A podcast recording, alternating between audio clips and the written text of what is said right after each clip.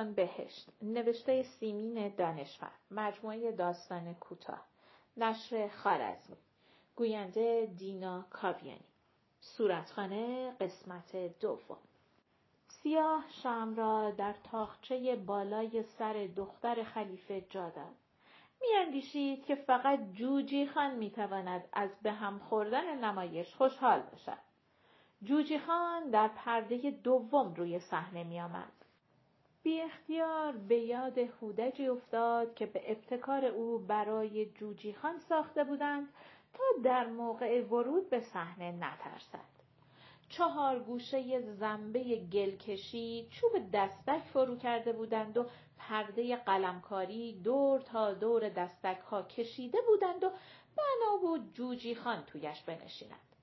شبهای پیش جوجی خان با وزرا و اعیان کشورش که چهار نفر بودند به پای خود به صحنه می آمد. سیاه به دختر خلیفه نگاه کرد که نشسته بود و از ندیمه می‌پرسید واقعا امشب پول نمیدن؟ ندیمه گفت گمون نکنم آجانه گفت باید پول تماشاچیا رو پس بدین پس بیست تومن بده قرض من به خدا ندارم دختر خلیفه سرش را زیر انداخت. زیر لب گفت اقلا باید ده تا قرص دیگه بخورم. هر قرصی دونه دو تومنه.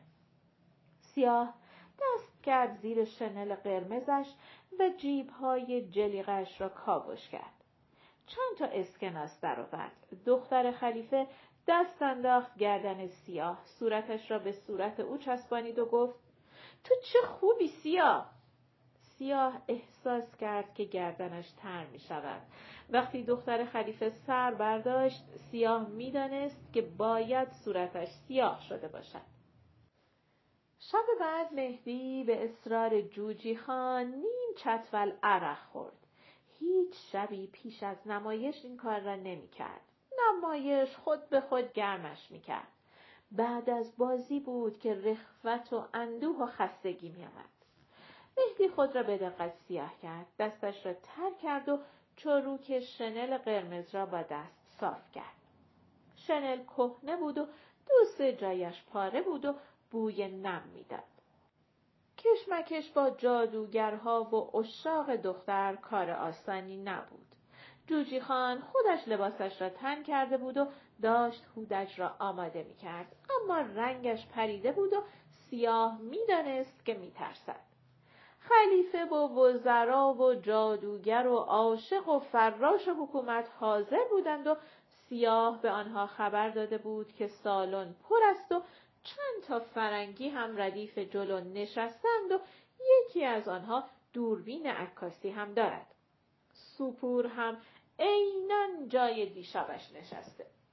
زنگ سوم را زدند و نمایش شروع شد. سیاه شلاقش را دست گرفت و با نشاط داخل قصر خلیفه شد.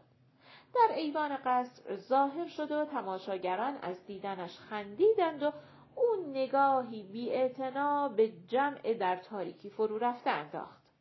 عاشق به صحنه آمد.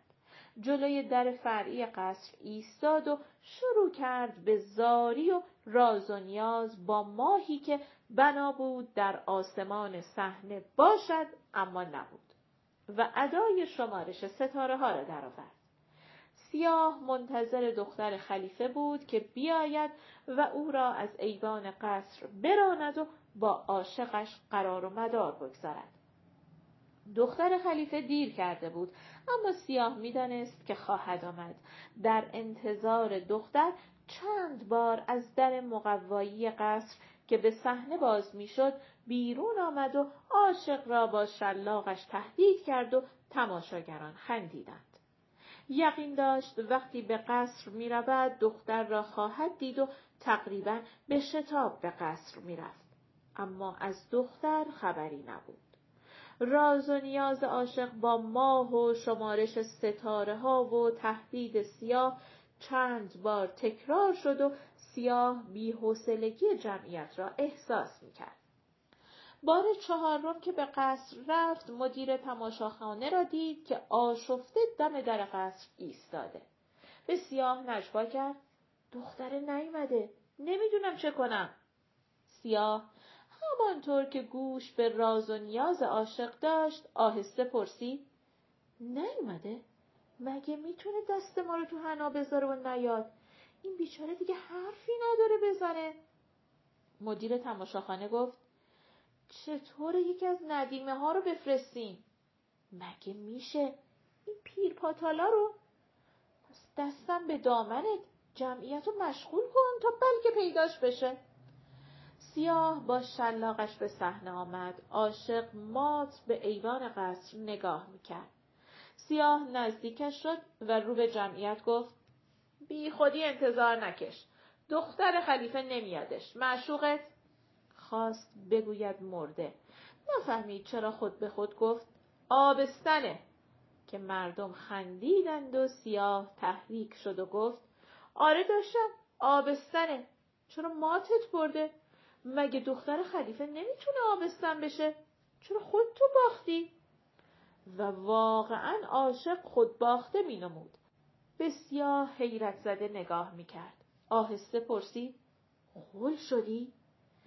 صدایی از یکی از تماشاچیان ردیف های جلو آمد که سیاه نکنه کار خودت باشه. سیاه بعدش آمد. چشمها را درانید و گفت آی شما کلا مخملیا پاقا پوقی سر قبر آقایا فکلیا فرنگیا عکاسا چادر نمازیا. و خواست بگوید بی چادر نمازا بی اختیار از زبانش در رفت که بی نمازا.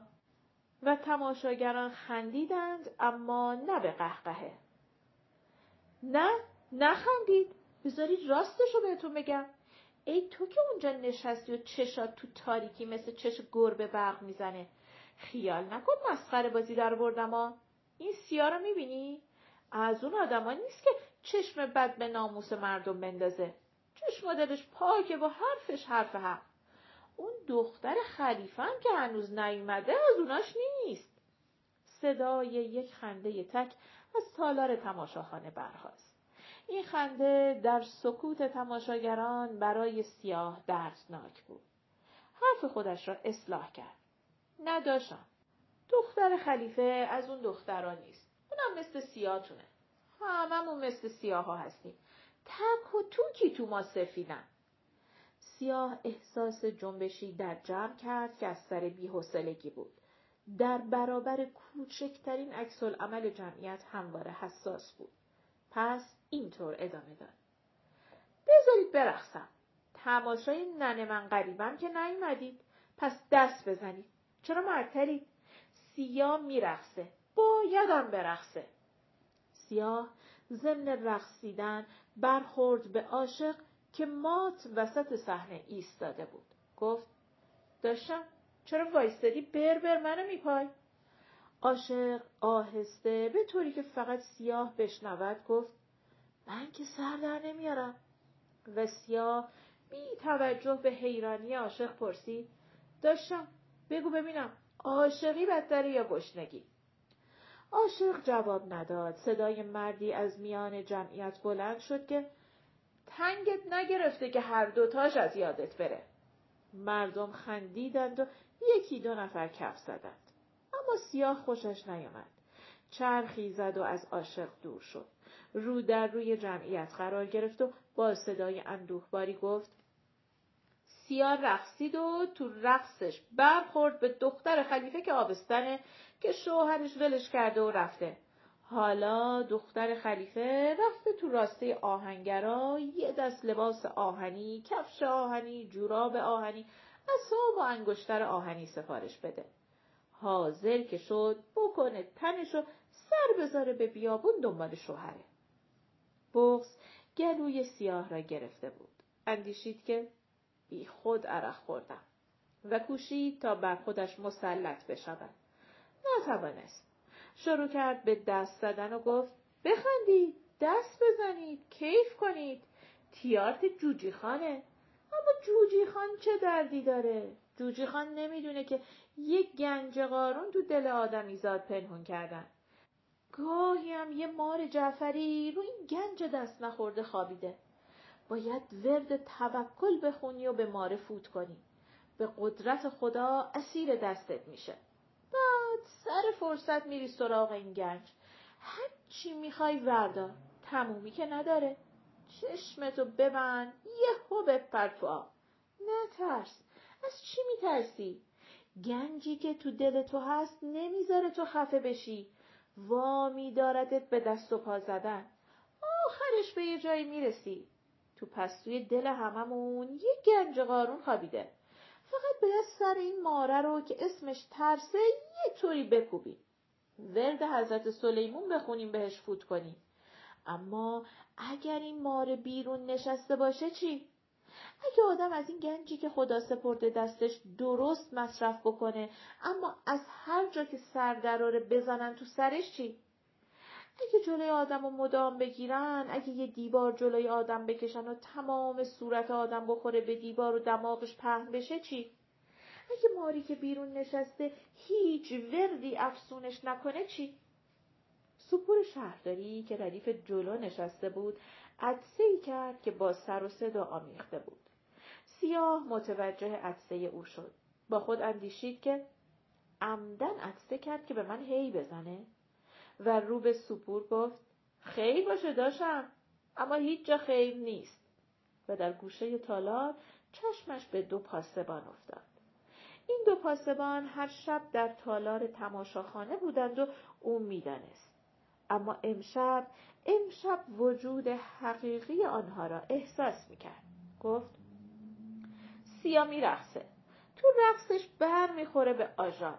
خیال می‌کنه گدام به خیالش آدم ناتویی هستم.